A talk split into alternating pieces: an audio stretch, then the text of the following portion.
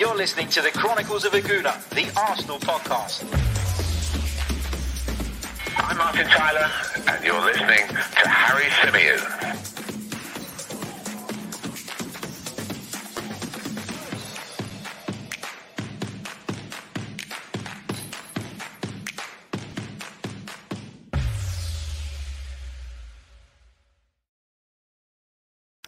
Hello and welcome back to the Chronicles of a Gooner, the Arsenal podcast, part of the 90 Min Football Network. As ever, I'm your host, Harry Symeou, and on this edition of the show, we're going to be looking ahead to that huge clash at Villa Park on Saturday lunchtime. Arsenal take on Steven Gerrard's Aston Villa in what is a massive, massive game for the Gunners. We're going to be talking team news. We're going to be talking through Mikel Arteta's press conference. We're going to be discussing the lineup. We're going to be talking uh, about Mikel Arteta's uh, defense of his comments the other night with regards to the fixture pileup. We're going to be talking about Antonio Conte, who has responded to Mikel Arteta's com- uh, comments. And of course, we're going to be taking you guys' thoughts and questions, as always, from the live chat box.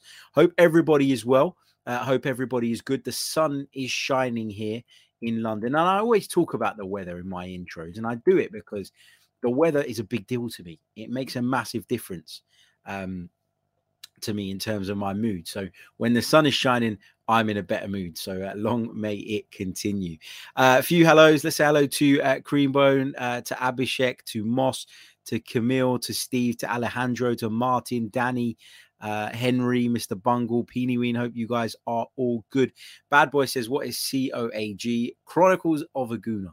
Uh, that's the abbreviation, mate. Um, but yeah, there is a poll in the chat box around whether you'd like to see a live watch along of tomorrow's game uh, at Aston Villa. I find myself at a bit of a loose end because some of my work um, that I normally do on a Saturday isn't happening because of the FA Cup fixtures. So um, I will be free. I will be available. I will be watching the game at home uh, right here from the man cave. So if you want uh, a, a watch along, let me know in the chat. And if enough people are up for it, then we shall do it. Okay. Um, let's uh, let's get into it then, and let's start off. I guess uh, the best place to start would be with Mikel Arteta's press conference. Now he faced the media this morning. Uh, that is Friday morning ahead of this game against Aston Villa, and he talked about a variety of subjects. We're not going to go into every single bit of it. Uh, we're not going to go through every single quote. It takes an age, and I'm sure most of you have seen or read from it uh, already. But there's a few bits that I just wanted to highlight and a few bits that I just wanted to discuss. First bit being the the update on Takahiro Tomiyasu's fitness.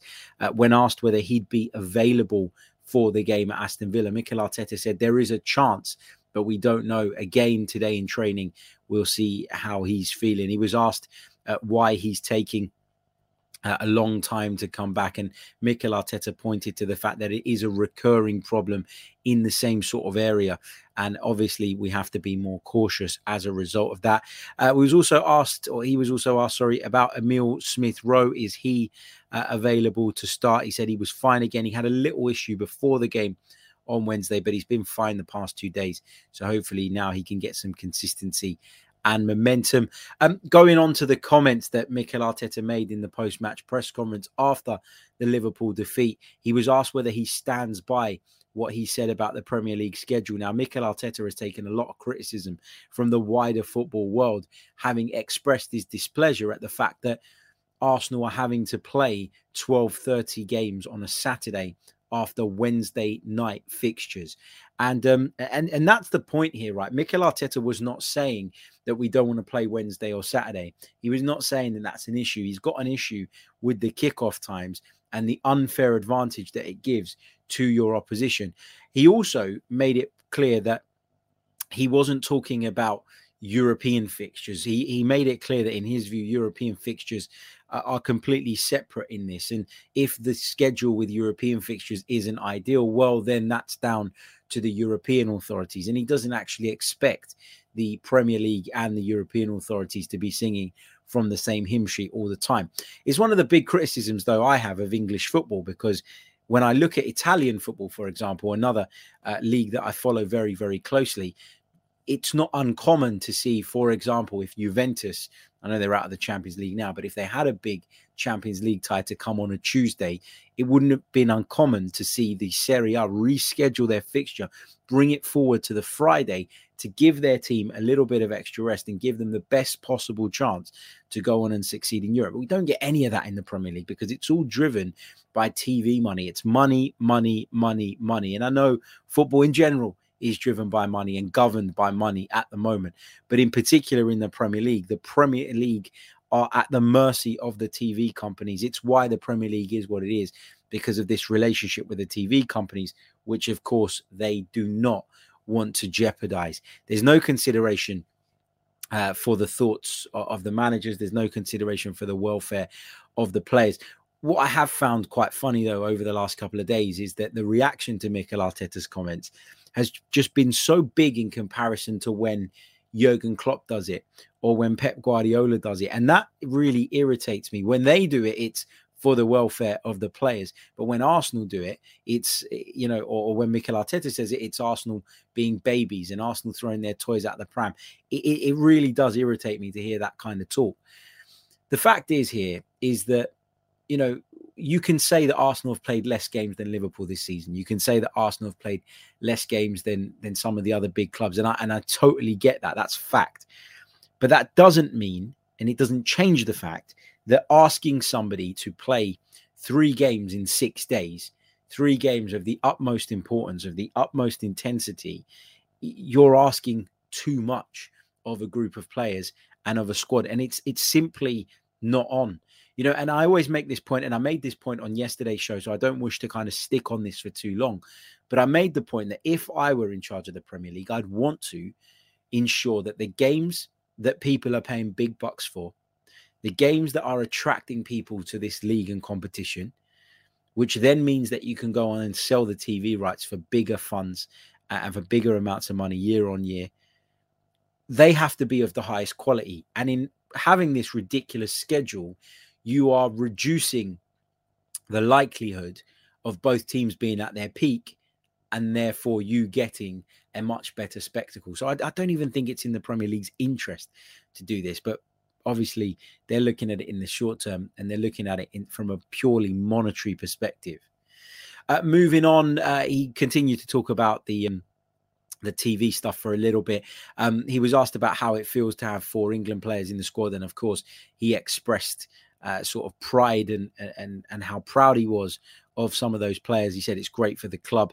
Um, he was asked about how Aaron Ramsdale reacted to conceding the goal that he did against Liverpool on Wednesday night. Now we talked about it in the post-match show. I think we can all agree Aaron Ramsdale had to do better for the first goal. But Mikel Arteta on, on how Aaron Ramsdale reacted said this. He said, oddly, he was gutted after the match. It's normal because he's such a competitive boy, but he needs to realize that this is going to happen in his career at this stage, and if you play for the national team, you're going to have moments where you do something, and then instead of some part of the country, it will be the whole country on your back. If you want to be at the top for 10, 15, or 20 years, you have to be prepared for that. And it's about how you react in these moments. Yeah, look, I think since we signed Aaron Ramsdale, we've all gone pretty big on his character and how positive that is and how positive an influence he's had as a person and as a, a and, and, and we've talked a lot about his aura haven't we i've said throughout the season that the way aaron ramsdale plays means that there is an error in him now i'm not saying that the error that he made on Wednesday is necessarily down to his playing style. He just got done at his near post. It wasn't him trying to be overcomplicated in his uh, in his distribution. It wasn't him taking a risk in terms of his position, and he just got caught out of the near post. He didn't make the save that we all expected him to make, and, and that was it. Um, you know, and, and that was that. So it shouldn't really have too much of a, an impact on the way he plays moving forward. But it is interesting that Mikel said he was gutted. And look, we're going to see now uh, a lot more, and we're going to learn now a lot more about Aaron Ramsdale's character based on how he bounces back. And he's got an opportunity to bounce back right away uh, at Aston Villa this weekend. Um, going back to some more comments uh, from the press conference. Um, he he keeps getting asked about the top four. Uh, he says, you know, you know, sorry, he keeps getting asked about the top four, and he keeps getting asked what it would mean to finish in the top four. And he says, when we do it, I will tell you because it still hasn't happened. There's still 11 games to go, and a lot can happen, and that's what we're playing for. And he's absolutely right because, you know, there's been so much um, talk about Arsenal having already qualified for the top four. You know, I go on the gas tank on 90 min, and people say, um, you know, yeah, you've done it. Harry doesn't want to admit that Arsenal finished in the top four. It's not that I don't want to say anything, it's that we haven't done it yet. And that's the reality. And I'm glad that the manager is giving off that message as well, because there is still so much work to be done. There's still a trip to Spurs to come at some point. There's still a trip to Chelsea to come. Manchester United are still due to come to the Emirates. And we've got a couple of other difficult away games, including uh, Southampton, Newcastle. They're not going to be easy games. So it's it's far from done. There's a lot of work to be done, and I'm glad that Mikel Arteta is keeping his feet on the ground, even if the journalists aren't uh, at this moment in time. Okay, that's kind of the key points from the press conference. Let's have a look at some of the statistics uh, between these two clubs going into this game. Let's compare their two seasons so far. Arsenal and Aston Villa in the Premier League have met on 53 occasions. Arsenal have won 28 of those matches. Aston Villa have won just 11, and there have been 14 draws between the two clubs. So history is stacked in Arsenal's favour. But how does the recent history look? Well, Arsenal uh, beat Aston Villa at Emirates Stadium earlier on in the season. But of course, last season, Villa did the double over us. They beat us 1 0 at Villa Park in November. And of course, beat us 3 0 at Emirates Stadium during that awful run that we had in the uh, sort of October uh, September to sort of November period that season. If you go back to the season before, we won at Emirates Stadium, but we were beaten again at Villa Park. So recent history is uh, is is is not too uh, or, or, doesn't make too great a reading from an Arsenal perspective. If you look at the recent form of the two sides, well, Arsenal have won four of their last five, but were of course beaten at home by Liverpool, which is by no means a disgrace. Aston Villa had been on a bad run under Steven Gerrard, but turned that around with victories away at Brighton, at home to Southampton, and away at Leeds. They did lose last weekend away at West Ham, which again, similarly to our defeat against Liverpool, is certainly no disgrace. In terms of league positions as things stand, Arsenal sit in fourth. Aston Villa sit in ninth. The Gunners have won 16 games this season. That's five more than Aston Villa, who've won 11. We've both drawn three times. Arsenal have lost on eight occasions. Aston Villa have lost on 14. Average goals scored per match, Arsenal lead in this particular metric with 1.59 goals per game. Uh, and we also concede less on average. We concede 1.15 uh, per game as uh, opposed to Aston Villa's 1.39. We've kept more clean sheets, 12 clean sheets in comparison to their nine. But in terms of chances created per match, we're on level terms again. That this is clear cut chances by the Premier League's uh, reckoning. So, um, yeah, 1.11.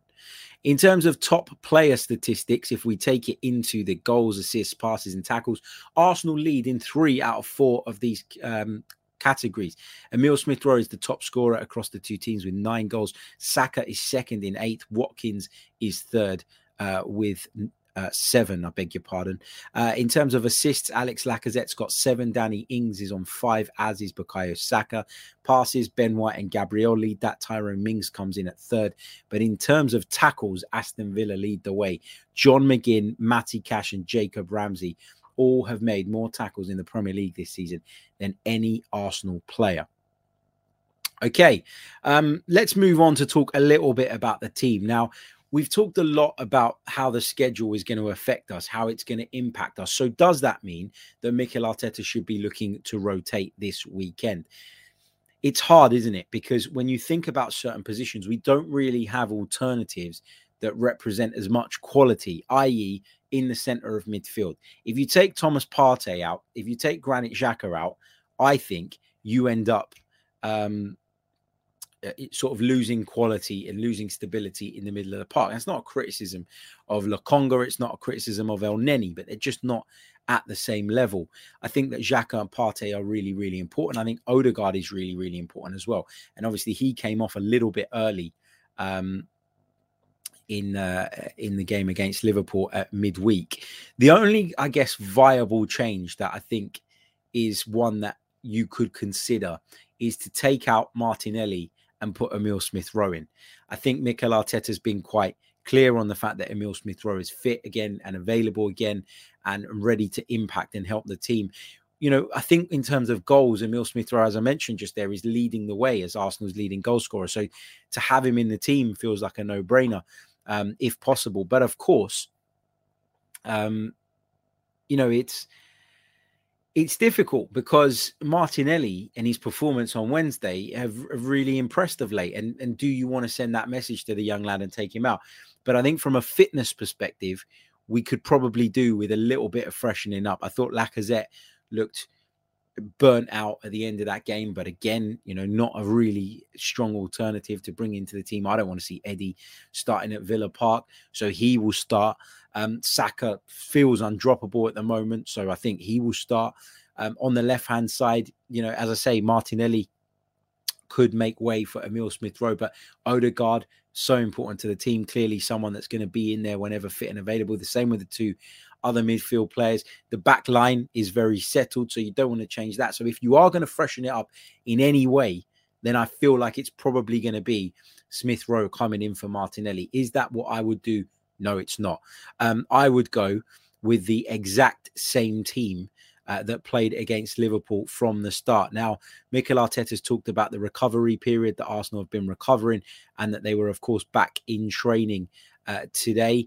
You'd hope that the recovery kind of um, sort of process is, is been managed very, very well. I'm sure it is. We're talking about elite level Premier League footballers. I, I think when we talk about freshening up for this game, I think it's got to be freshening up during the game, freshening up at various points in the game if we feel that we need it, as opposed to completely ripping everything up. Look, if the performance was as good as Mikel Arteta says it was, then we should stay with the same team, right? But understandably, we don't know. Uh, you know how people have recovered. We don't know how people have come out of that game on Wednesday night. I thought it took a lot out of us physically. Um, I thought we got the opportunity to make a couple of changes because Liverpool's second goal came quite early um, in comparison to what when it might have done, which meant that the game was ultimately decided quite early. And Mikel Arteta then felt that he could make a couple of changes and, and almost move to damage limitation mode.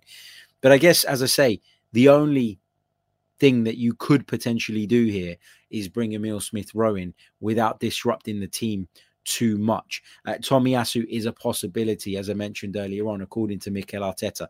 But do I think he'd be past fit enough to start? No, I don't. Um, so I think the rest of the team has to stay as it is. Therefore, my team to face Aston Villa at Villa Park on Saturday at lunchtime is Aaron Ramsdale in goal. Back four of Cedric, White, Gabriel, and Tierney, Partey, Xhaka, Odegaard, Saka, Lacazette, and for me, Martinelli. But as I say, if that changes to be made, I wouldn't be surprised. I wouldn't be shocked. You know, we talk a lot about freshening things up and we talk about uh, the need for rotation. And, and I normally and uh, am in full agreement with that. But you know, I, and and look, this is going to sound a little bit hypocritical because we've talked a lot about the fixture schedule and the pile up and how I don't like it, and I don't like the fact that we've had games slotted in on Wednesday nights, and then we ha- then have to play games on Saturdays at twelve thirty. But what I would say is, there's got to be some advantage and some benefit to the fact that we have played less games um, than some of our competitors this season. There has to be a plus side to that you know, and is that plus side that there's more fuel in the tank, that there's less burnout because the season up until this point has been less intense?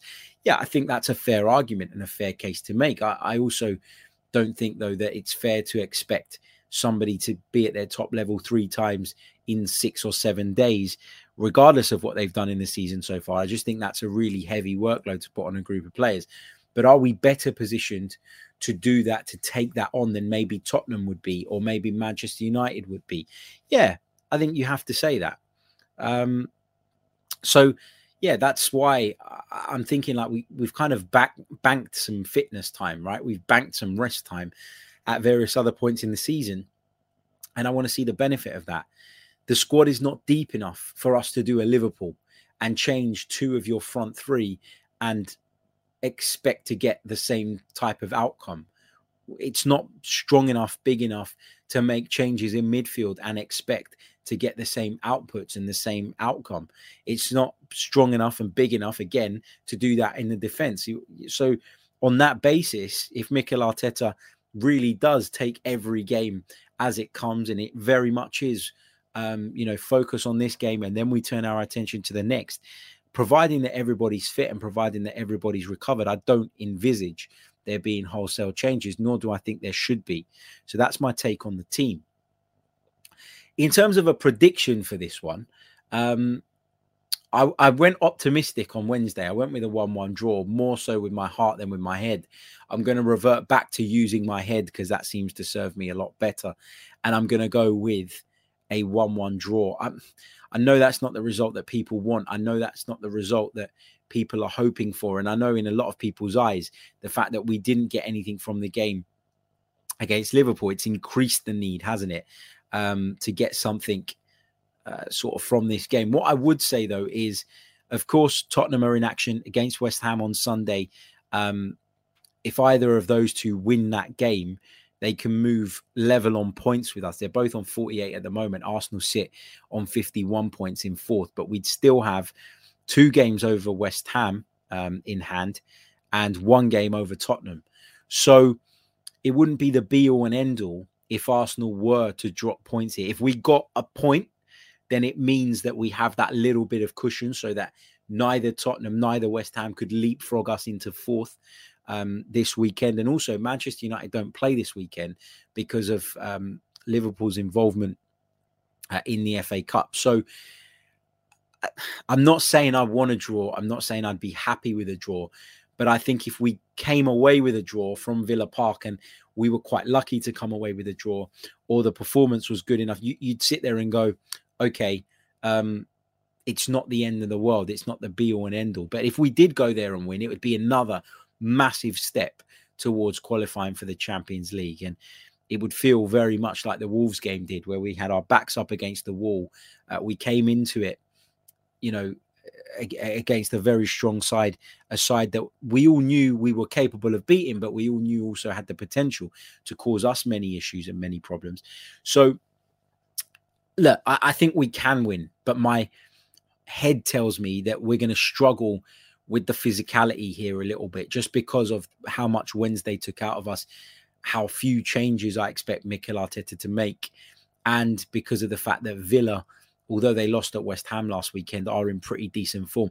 They've got a lot of really talented players um, at Aston Villa, the likes of Philippe Coutinho, um, the likes of uh, Ollie Watkins, very dangerous player. Danny Ings can cause you problems as well. They've they've got a lot of talent in that Villa side. Steven Gerrard overall, I think, has done a really good job.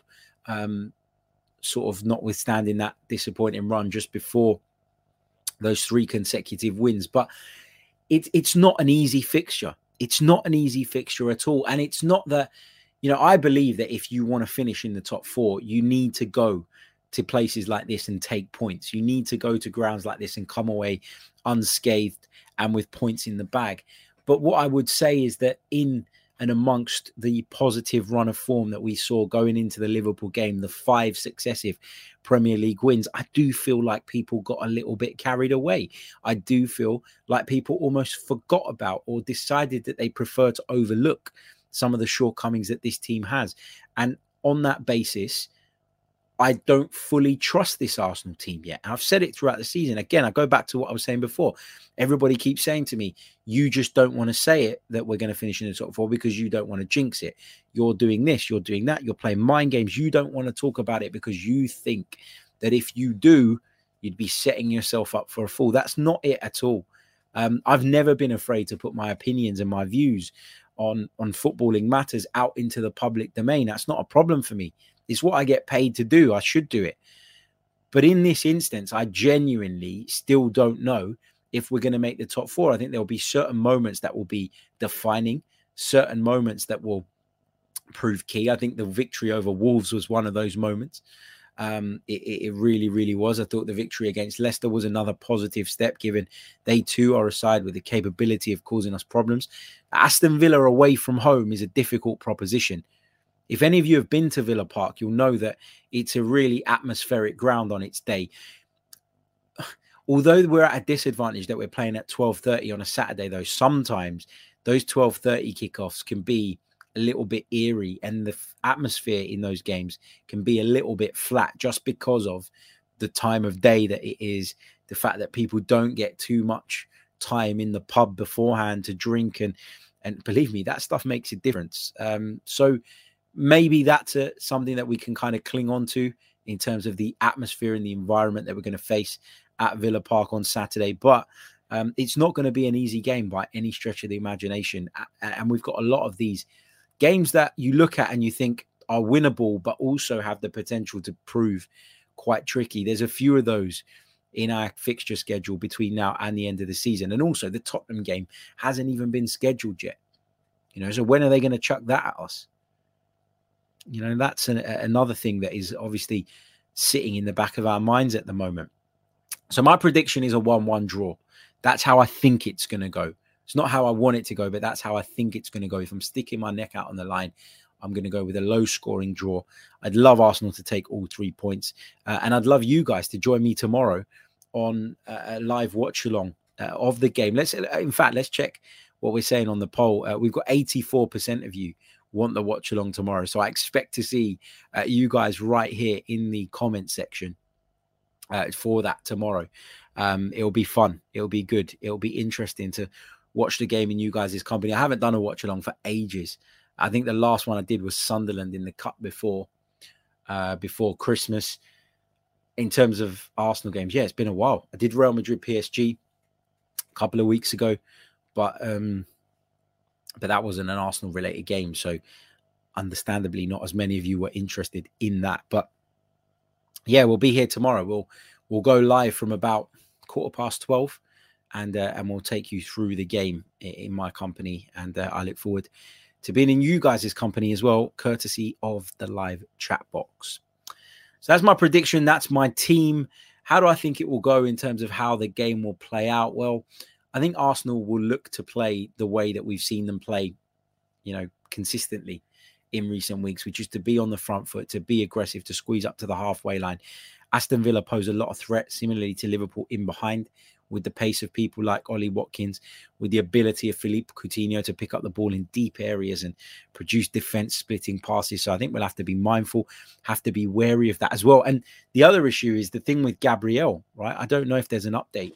Perhaps I've missed it on Gabriel's situation, but he very nearly didn't play against Liverpool because um, his wife is heavily pregnant and is due to pop at any moment. So there is a possibility that we don't have Gabriel available. And I'm not, you know, Mikel Arteta hasn't confirmed that, but there's a chance it could be the case. And um and that would be a big blow. That significantly weakens our team. It really, really does. I think actually, if Gabriel's missing, we don't have any pace in our backline or in our in terms of our centre backs. We or sorry, we don't have enough pace in Ben White and Rob Holding to give me confidence that playing the high line isn't going to cause us problems. So there's a lot to think about. There's a lot to mull over, and there's a lot to consider when deciding uh, how you think this game might go. But yeah, 1 1 draw for me. That's my team. Those are my thoughts on how Arsenal will probably approach the game. And now it's over to you guys in the chat box for some of your questions. Get them in. We'll take as many of your questions and as many of your thoughts as we possibly can between now and the end of the stream. But just a quick reminder if you haven't done so already, please do hit that like button. It really, really does help with the um, the algorithm it gets the video out to as to more people and if you haven't done so already please do subscribe to the channel too that really helps as well and we are on our way as i keep saying towards 20,000 subscribers here on YouTube. We'd love to get there by the end of the season, but we need your help. Uh, also, if you want to go one further and become a member, you can uh, do so by clicking on the link in the description, or if you're watching on your PC, by clicking the join button uh, underneath the YouTube video. If you sign up, you get access to our Discord server. You get to have input on our members' mailbag shows, um, as well as uh, some other bits and pieces that we're going to hopefully get around to doing. Uh, so please do check that out as well. Okay, um, let's take some of your thoughts uh, and some of your questions. Uh, Afsar says, Harry, I'm a bit worried about Odegaard's performance in big games and the lack of goals or assists, but he does work hard. Yeah, I made this point, Afsar, didn't I, after the Liverpool game, in that he wasn't at the races. I thought Liverpool did a really good job of cutting off the supply to Martin Odegaard, of making sure that when he got on the ball, he was crowded out very quickly and that he never basically got the opportunity to settle into the game. I don't think Aston Villa will do as good a job in that sense. Um, and and for me, I, I, don't really have concerns about Martin Odegaard. I think he's a very steady performer. Normally, yeah, he's going to have the odd game where he's not at his at the peak of his powers. But that goes for everybody, and particularly for younger players who are still developing and who are still learning their trade. So I'm not massively worried about what we saw from Odegaard on Wednesday. Look, it just wasn't his night. It didn't work out. But as you say, the fact that he gives you the work rate in spite of, of what he does technically, in spite of what he does with the ball at his feet, means that he's never going to let the team down in that sense. So for me, um, that's good enough. Um, Afsar also adds before I move on that the problem is that the expectation level has gone up and top four is now demanded by most fans. But to be honest, I'd be happy to finish in fifth. I think, given the position we find ourselves in, I think I, I can't say I'd be happy if we finished fifth, but I can't say I'd be calling for the manager to be sacked or throwing my toys out the pram because if you'd have offered me at that at the start of the season, I'd have taken it. Therefore, that makes me a hypocrite. Uh, what else have we got in uh, the chat? Um, uh, Priyank says uh, we can't afford to rest anyone in midfield, but in attack, I think we should. Pepe and Emil Smith Rowe should be starting. I'd be listen. I, I like both of those players. I've, I've I've sat here and I've defended and almost campaigned for Nicolas Pepe to have a greater involvement on this channel. Um, and I think that Emil Smith Rowe is obviously one of our biggest goal threats at the moment and isn't necessarily a downgrade on Gabriel Martinelli. In fact, he's not a downgrade at all. He's a different type of player. He offers a different type of threat. But I'd be quite happy to see him in the starting 11 as well. My issue is, though, Priyank, that I'd be very surprised if Mikel Arteta felt that he could rotate not just one, but two of that front three. I'd be shocked if he went as far as leaving out both Martinelli and Saka. I think they're both very, very good uh, at isolating the fullback and causing problems. Emil Smith Rowe is good at picking the ball up in wide areas, drifting in field, but he brings a different threat to the table. And I don't think that if you left out Saka, who I'm assuming you're talking about, to get uh, Pepe in, um, I think if you left Saka and Martinelli both out, I think that would be or could be problematic and could maybe blunt our attack a little bit. Um, let's take this one from Arthur, who says, Harry, as a watcher of Serie A, um, what are your thoughts on Tomori not being selected for England? Southgate has an English bias. I, have I mentioned this yesterday um, on the show that we did, and we mentioned it on the uh, gas tank over at 90 Min this morning. I think it's sad for Fikayo Tomori. I feel sorry for him uh, because you know he he has been in really good form. I think he took a step to go to Italy that not a lot of um, not a lot of players would make. You know, not a lot of players have the balls to get up and leave the country that they call home. Um, actually, let me rephrase that. A lot of players have the balls to get up and leave the country they call home to go and pursue a football career. A lot of English players tend not to go abroad.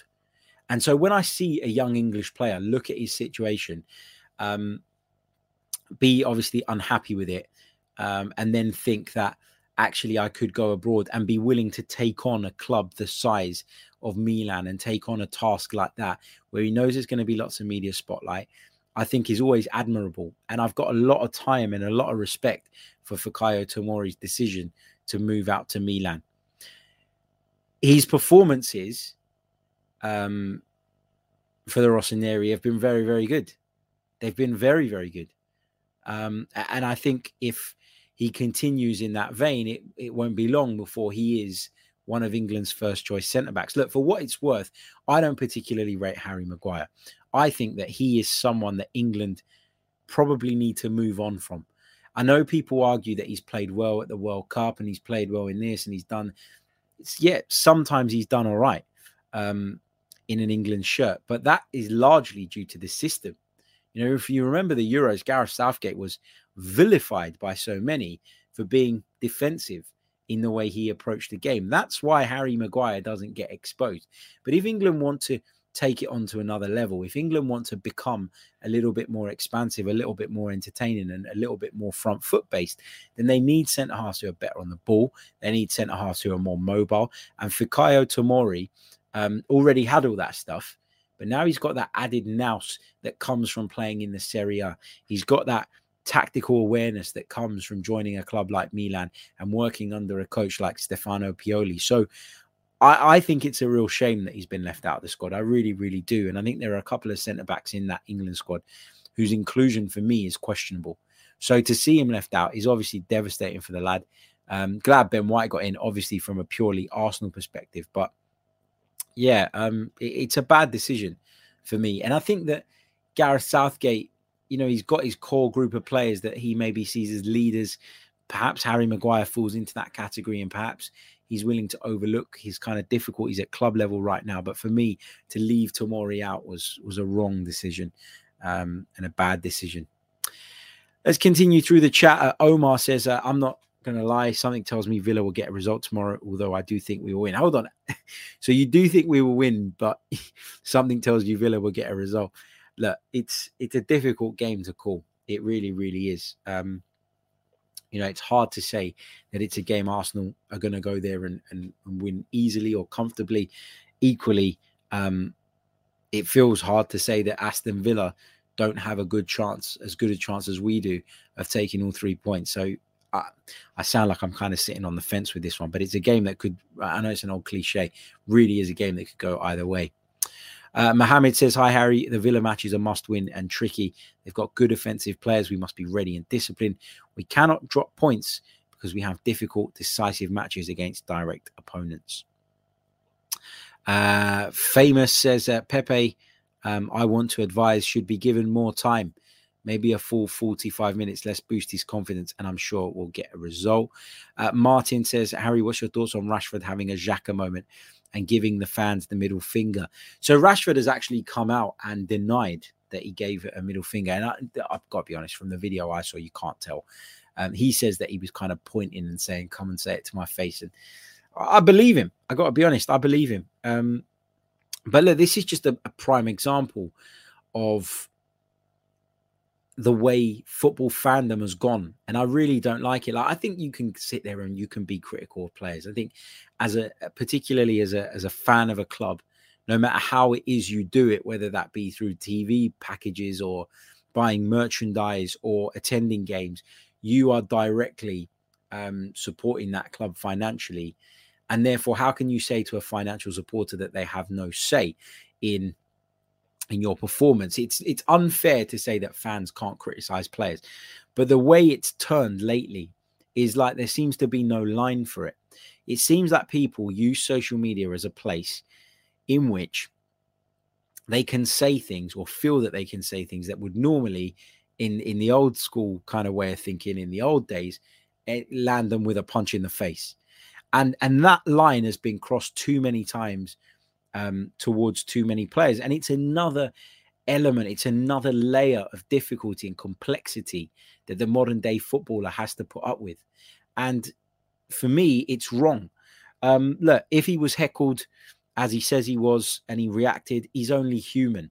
And the, the thing that I find ironic about all of this is that the same fans who are quite willing to stand there and give it to another human being and are quite willing to go onto social media and say whatever they feel like saying without any fear for any retort or confident uh, or consequences they seem to be the people that end up sort of coming across as all sensitive and upset and hurt and disappointed when somebody gives it back. I mean, all Rashford did was say, Come and say it to my face and pointed. I mean, is that enough to offend you? Is that going to send you home crying? It, it's mad. You know, it's the people that dish it out always seem to be the most sensitive when it comes to them getting something back. And some people are naturally like that. Some people have that kind of fight inside them. Others avoid confrontation at all costs. Others, and and that's not to criticize those people. It's a character trait, right? I'm one of those people that if you have a go at me, I find it very hard to just get my head down, turn around, and walk away. I find it incredibly difficult to not fight my corner. And obviously, Marcus Rashford, whether he was like that all along, I don't know, but he's clearly got to a point where he feels like he can no longer turn a blind eye to it. And and and as I say, the thing that always astounds me about these types of situations is it's is that it's the fans who give it who then come across as being the most sensitive and the ones who want it to be um or, you know who hold the athlete the most accountable for his actions and it's just uh, it's so hypocritical it drives me mad um Guna Hussein says bro who do you think we should get as a striker in the summer um look, I wanted Vlahovic, we didn't get him. I think a, an achievable target is Alexander Isak. And I read some reports today that Arsenal, and I think the quote was from the Spanish press Arsenal are in love with Isak and will do everything within their power to get him. Let's see. Uh, but he's a good option. He's a good option. I actually like Darwin Nunez as well. I talked the other day about the reasons I think that he uh, he would be a pretty decent fit too. So, yeah, either one of those two I'd be quite satisfied with, I think. Uh, Jid says top four is an ambition, not a target. I've been encouraged by our ability this season to get maximum points from historical banana skins. So I'm optimistic about the top four. I just don't demand it. Yeah, good point. Good point. Uh, Billy Boy says Villa's a tricky game, but more often than not this season, we're beating teams that we should be beating. We're way ahead of them in the league. I have faith in the boys 1 0 to the Arsenal. Uh, Priyank uh, brings up Antonio Conte's response uh, to Mikel Arteta's comments regarding the fixtures. Um, yeah, let me just bring this up because I did want to talk about this. I, I did have it down um, in my notes. Let me just bring up the quote um, on uh, Twitter. Hold on a second. Where is it? Here we go. Um, let me just share the screen with those of you that are watching us via the video at the moment. Just while I do that, make sure you hit the like button. Make sure you're subscribed to the channel if you are new. And if you're listening via the audio, make sure you leave us a review. So, uh, Dan Kilpatrick has, has, tweeted the quote uh, from Antonio Conte during his press conference today when asked about Mikel Arteta's comments. He said, Arteta should remember the game postponed between Tottenham and Arsenal. If something, if someone wants to think about fair or unfair, I don't forget this. And it's not right to speak about fair or unfair. Antonio Conte, get in the bin. Honestly, get in the bin. You wish you had Mikel Arteta's Barnet, and that's what you're really sort of butthurt about. Come on, let's be honest. Look, it's it's for me, Arsenal did nothing wrong with regards to that North London derby. I get that a lot of people um, took issue with it. Arsenal exploited something that had, uh, let me rephrase this Arsenal exploited a precedent that had been set by the Premier League. If you go back and look through all of those COVID postponements, you will find that there were a number of games, in fact, a high volume of games that were cancelled due to injuries and COVID. Not just COVID, injuries and COVID. Arsenal saw the precedent being set and Arsenal did what most clubs would have done in our position, tried their luck, it paid off. I saw somebody as well on on, Twitter giving it to me, telling me that oh, if it wasn't something wrong, why did Arsenal get charged for it? We didn't get charged for for the postponement against Tottenham. We had an FA charge for disciplinary reasons. We didn't get a charge for the failure uh, for the, the the fixture not being fulfilled.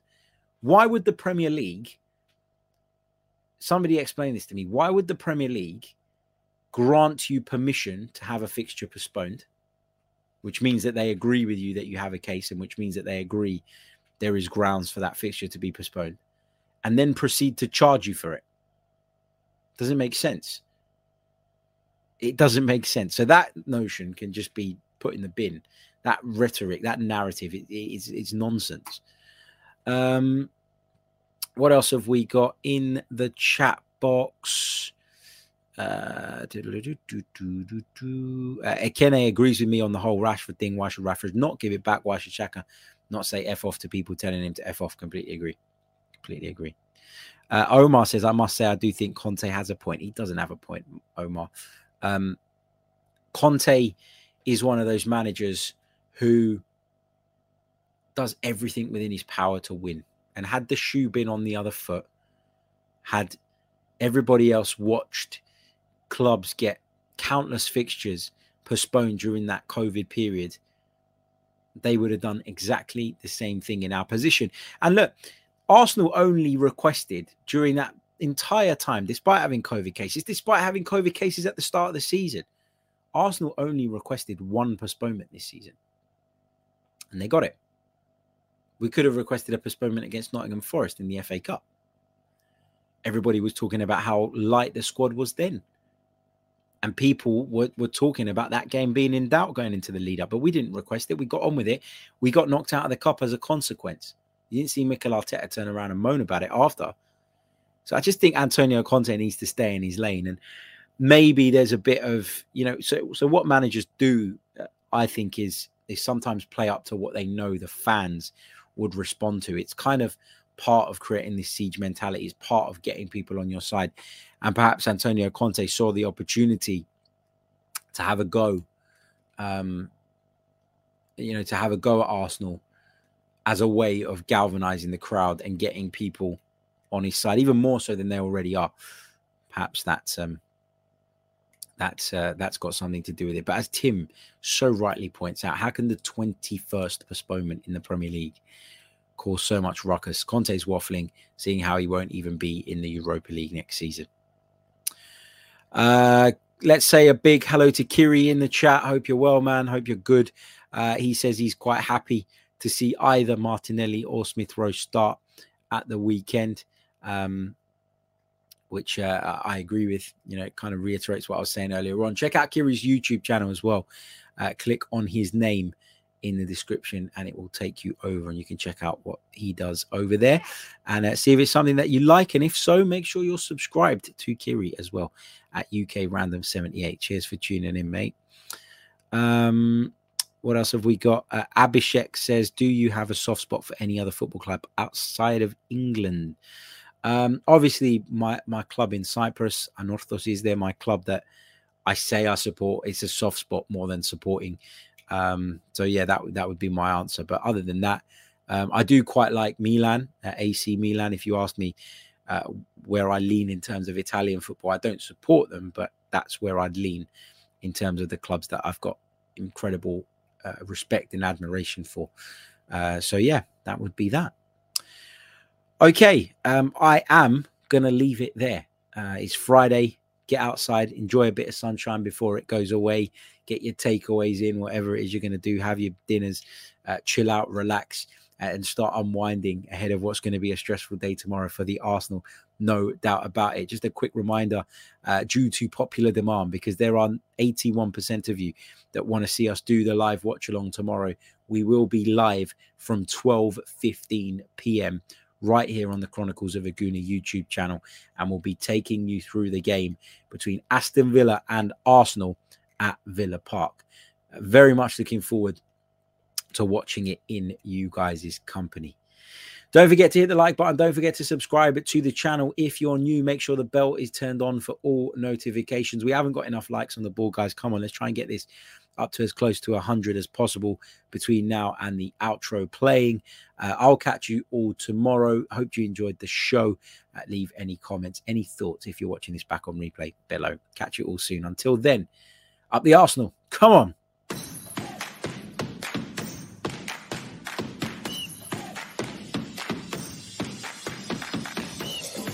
Listening to the Chronicles of a Gooner, the Arsenal podcast.